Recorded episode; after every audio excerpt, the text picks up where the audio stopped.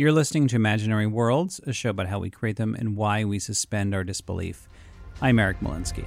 Everything you see exists together in a delicate balance. Disney's live action remake of The Lion King has made over a billion dollars, although it was not critically acclaimed.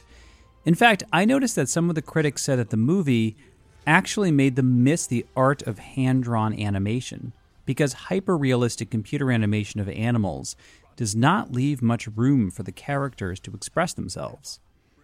And I didn't even go see the movie because that's pretty much how I felt when I watched the trailer.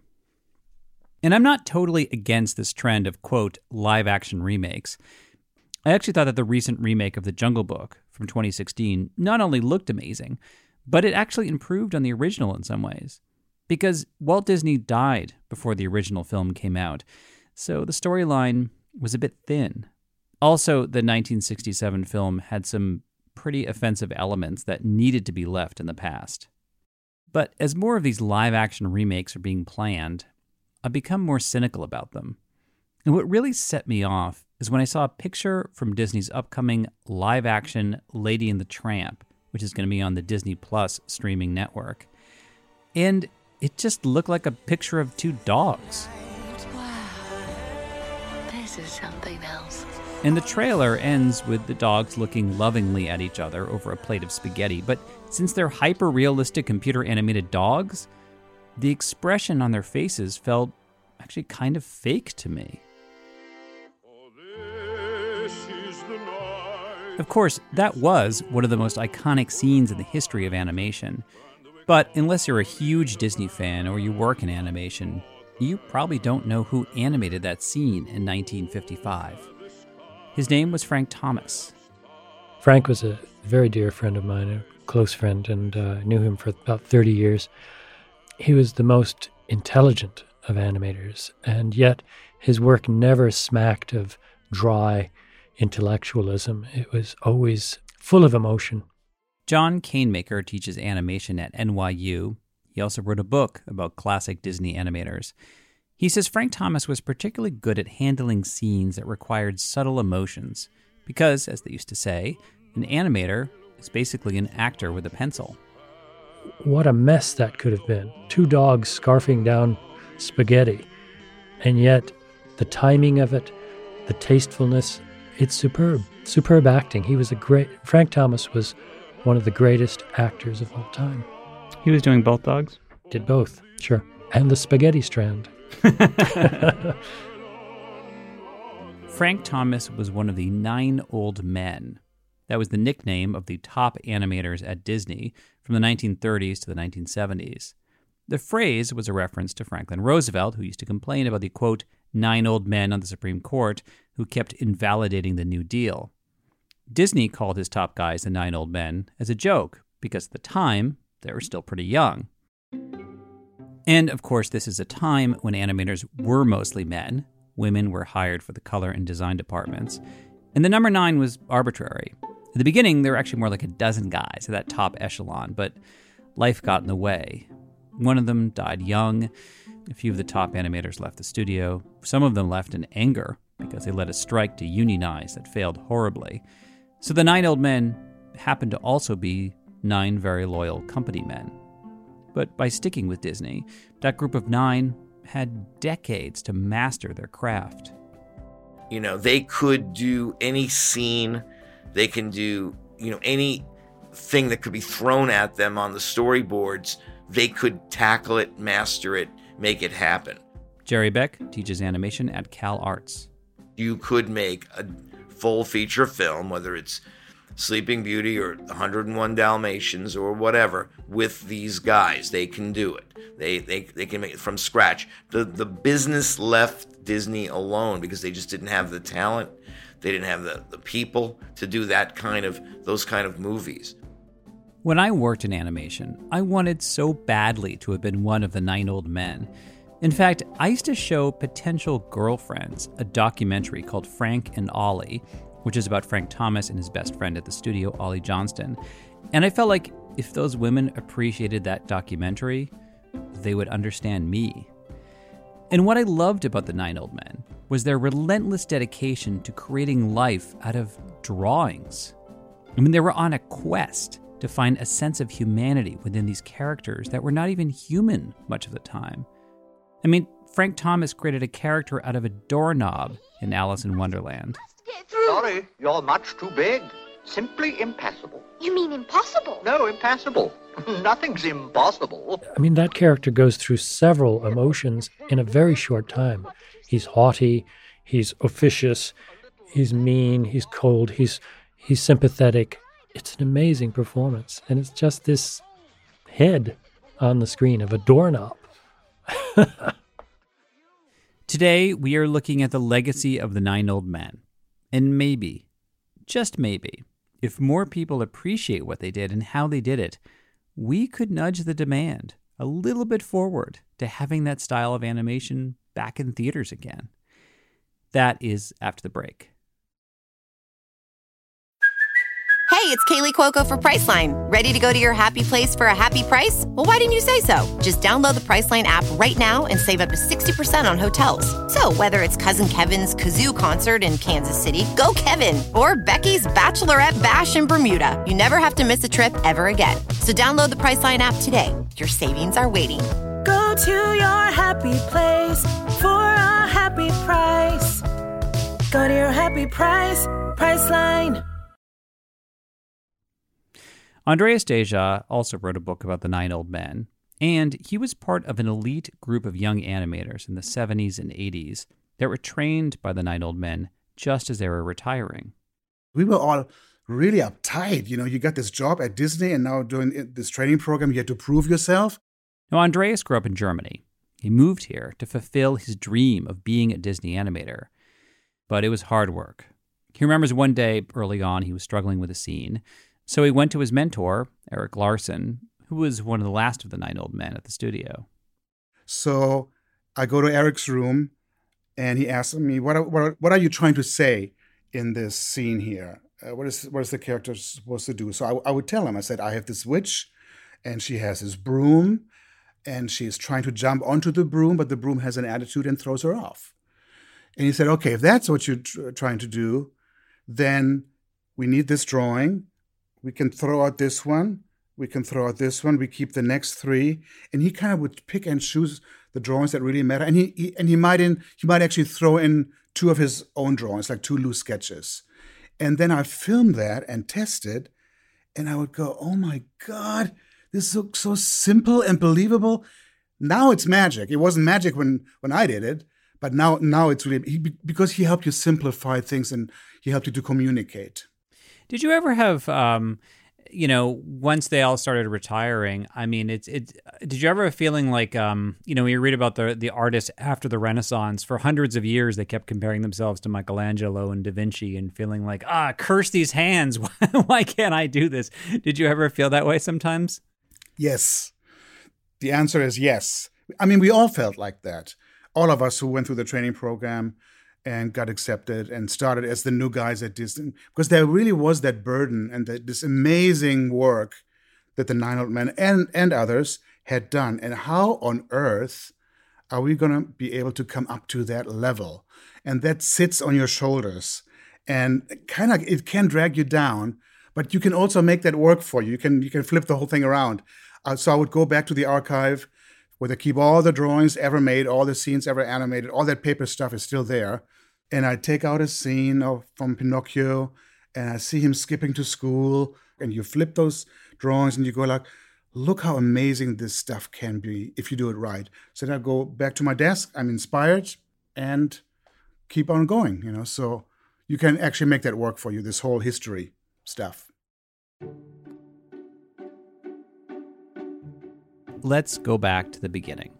I mean, not the very beginning of animation, in the days of black and white, when characters looked like they were made out of rubber hoses and they would bounce up and down while they were standing still because the animators didn't know how to make you believe those characters were alive. I mean, there was great animation back in the 20s and 30s, but the young Walt Disney wanted to push animation to a new level. I mean, everybody knew that a cartoon could make an audience laugh, but he wanted to know if a cartoon could make them cry. So Disney set up a school within the studio.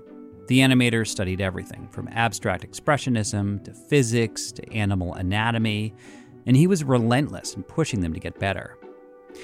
And during that process, the animators discovered the key to making characters feel believable was giving them a real sense of weight. And one of the guiding principles they relied on they called squash and stretch. Now, the best way to illustrate this principle is to describe an assignment that's given to a lot of first year animation students. I had to do this assignment my first week at Cal Arts. Try animating a bouncing ball. The rookie mistake is to draw the ball in a perfectly round shape, falling to the floor over a series of drawings. And when you film those drawings and then project them back, the ball looks totally wrong. It feels stiff and unreal.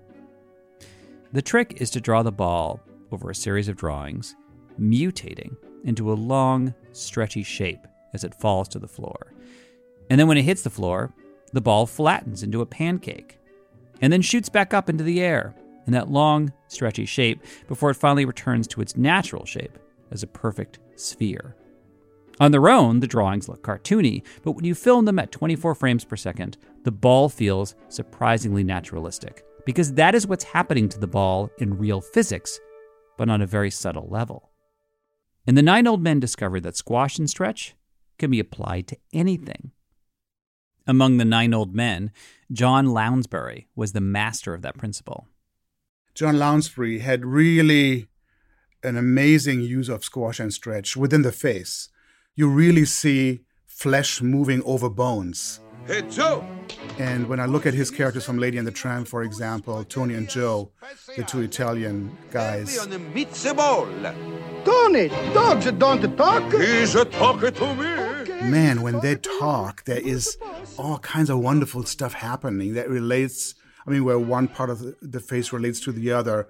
The mouth stretches out for a big A, and you see these, these lines going down the nose to, to support this big stretch. One of the other breakthroughs they had was realizing how much inertia affects everything.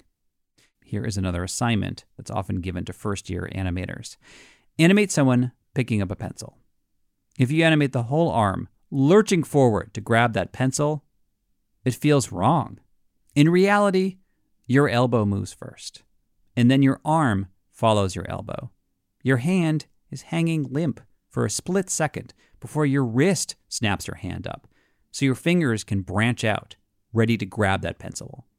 And the fabric of your sleeve will drag a split second behind everything else. The nine old men called those principles breaking of the joints, anticipation, and follow through. Think of Mickey Mouse in The Sorcerer's Apprentice. The cuffs of his sleeve are dragging behind his arms, while his hands are flipping up and down. The movement is mesmerizing and fluid. By the way, that scene was animated by Les Clark, among the nine old men, he was the guy they always assigned to do Mickey Mouse because he had an intuitive understanding of who Mickey was and how Mickey would react in different situations. And that's where things get really interesting because the nine old men were often assigned characters that reflected their strengths. And over time, as they developed their own styles, their styles fused with those characters. And even if they couldn't physically do every drawing of that character in the film, they were assigned teams of animators to work under them who could work in their style to help them achieve their vision for those characters. Again, John Canemaker. There is a, a signature of, of great animators that comes through, even though there are character model sheets and everybody's supposed to be on model and, and there's to be no deviation from from the models, you can't help it. I mean, the hand of everybody is different the graphic signature of everybody is different. And so you could, with the hand drawn animation of the great animators, discern their work. For example, Frank Thomas had a way of drawing eyes where he would lean into his pencil, so the upper lids and the eyebrows had heaviness to them. And I always knew a Frank Thomas character when one of them popped on screen. And as I mentioned earlier, Frank Thomas had a best friend at the studio named Ollie Johnston and they were often assigned characters who needed a strong rapport.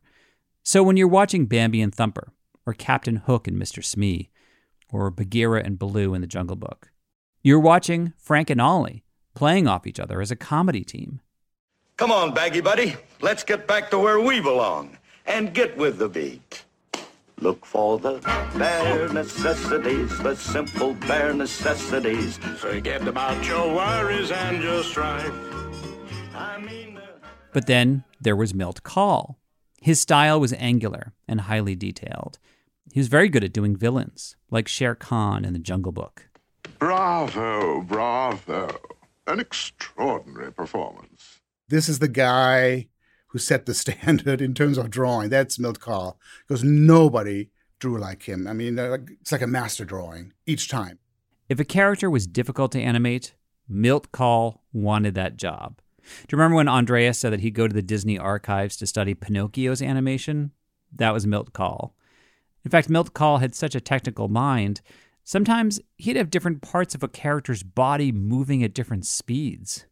Let's take his last character he did for the studio, which was Madame Medusa for the Rescuers. That little brat is going to find me that diamond too. You have you have this this fantastic scene where the the character takes off her false eyelashes in front of a mirror as she's talking to Penny, the little girl. And so Milt has a bunch of stuff going on. The main head, uh, who is moving just very, very slightly, maybe. Then there is the motion of pulling the eyelashes with Medusa's fingers, which has its own speed. And then she's also talking. Of course, we have. But we must try harder, mustn't we?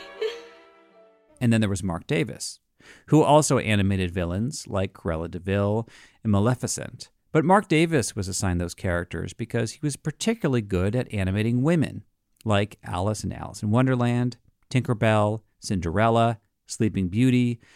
The Disney princess look was really the Marc Davis look.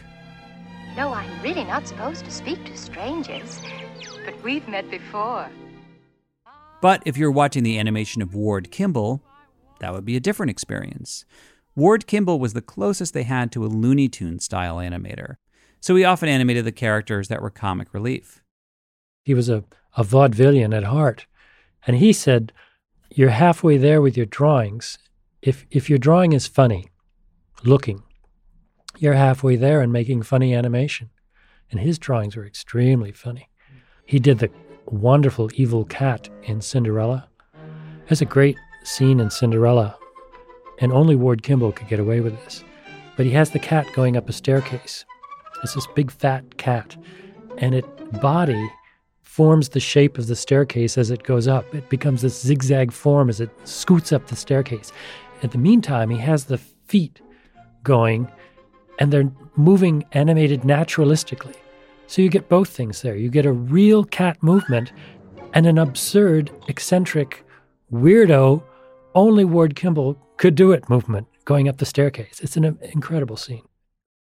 So you have these different animators who have their own styles, playing different parts, movie after movie. Almost like a theatrical company where the same cast puts on a different show every year. The Nine Old Men trained the next generation to work in the same way. For instance, Andreas Deja is best known for animating villains Gaston from Beauty and the Beast, Scar from The Lion King, and Jafar from Aladdin. Now, Genie, I have decided to make my final wish. I wish for Princess Jasmine to fall desperately in love with me. He animated heroes too, like Hercules and Lilo from Lilo and Stitch. But throughout all of his work, you can still recognize Andreas' style. It's often angular, he has a very strong sense of weight, and he would share the screen with animators that had very different styles, like Eric Goldberg, who animated the genie in Aladdin because his specialty was comic timing.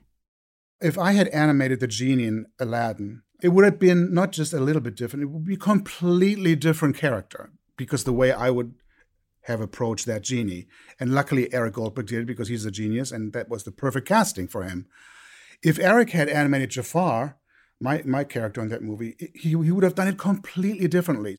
See, now I'm imagining a Jafar animated by Eric Goldberg and you animating the genie. What would that look like? I'm just curious. It, it would be very snappy in timing, and uh, you mean Jafar? His Jafar would be very snappy. His Jafar would be very, very snappy. Uh, I, I'm not saying he would move him like the genie, because the genie is sort of this fantastical creature, but it's different. Uh, if if I had done the genie, Uh, I would uh, emphasize the perspective, the height, because he's a he's a big guy often.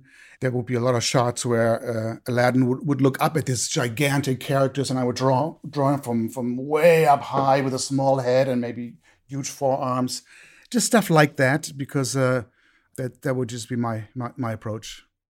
In the mid 1990s, when I was studying animation, Andreas and his generation of animators were our heroes, and we expected them to have many more decades to master their craft, just like the Nine Old Men. But then, computer animation took over. I tried computer animation for for a couple of weekends. uh, I had a tutor come to my home where it's very comfortable, and there's this program called Maya, which is very common for beginners. And um, we did a bouncing ball, and then he wanted me to do a guy who is doing a jump. He jumps over, uh, like from from one part in the background to the other.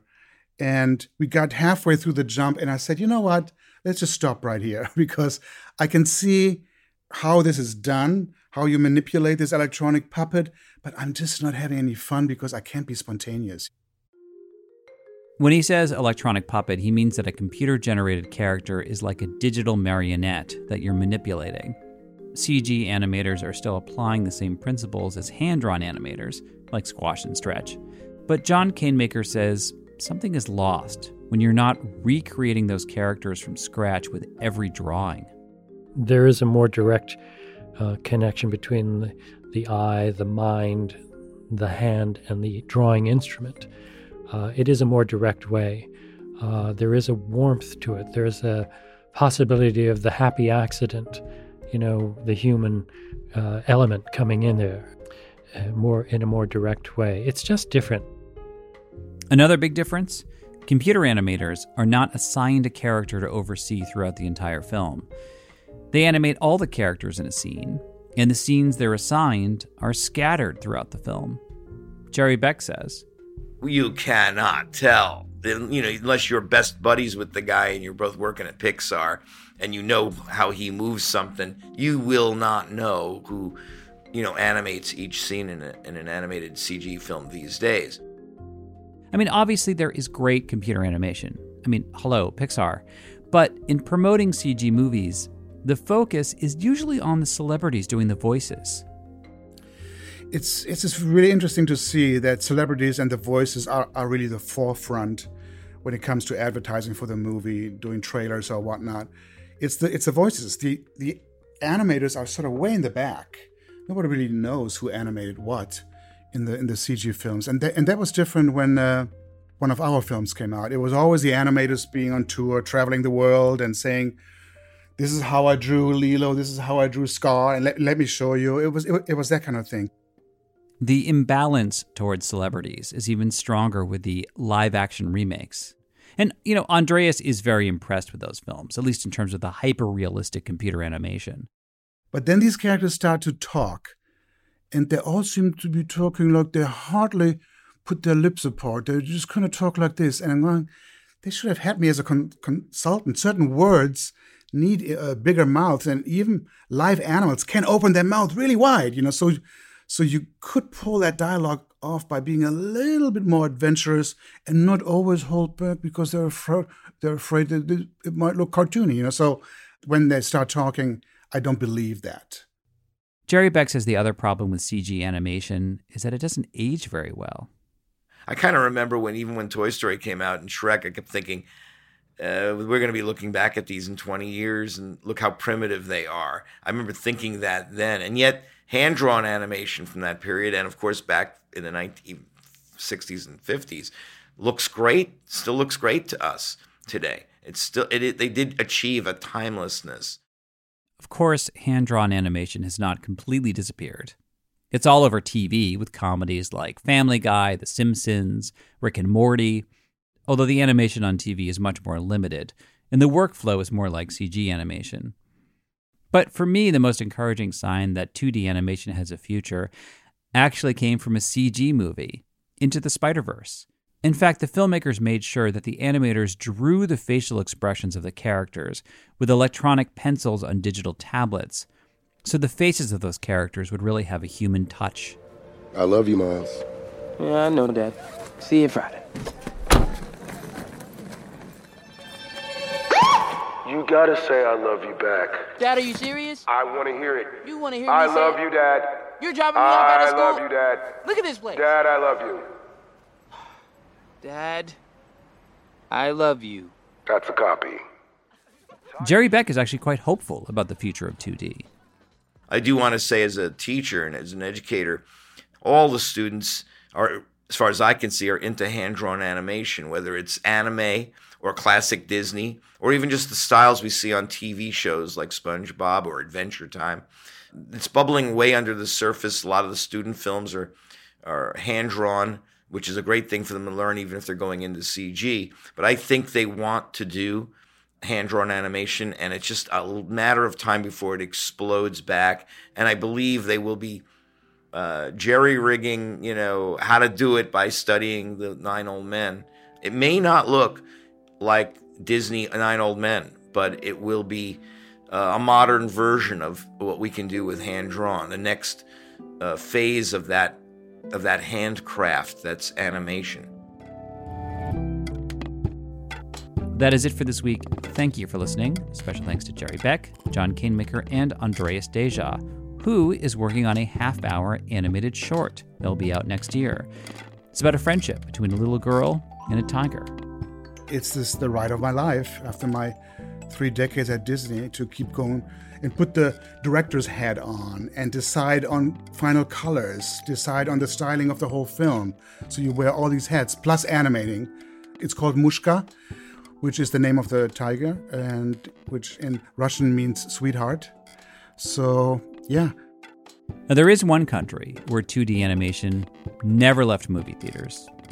In fact, it's more popular than ever in Japan. Next episode, we're going to look at one of the most successful and controversial franchises in the history of anime Evangelion.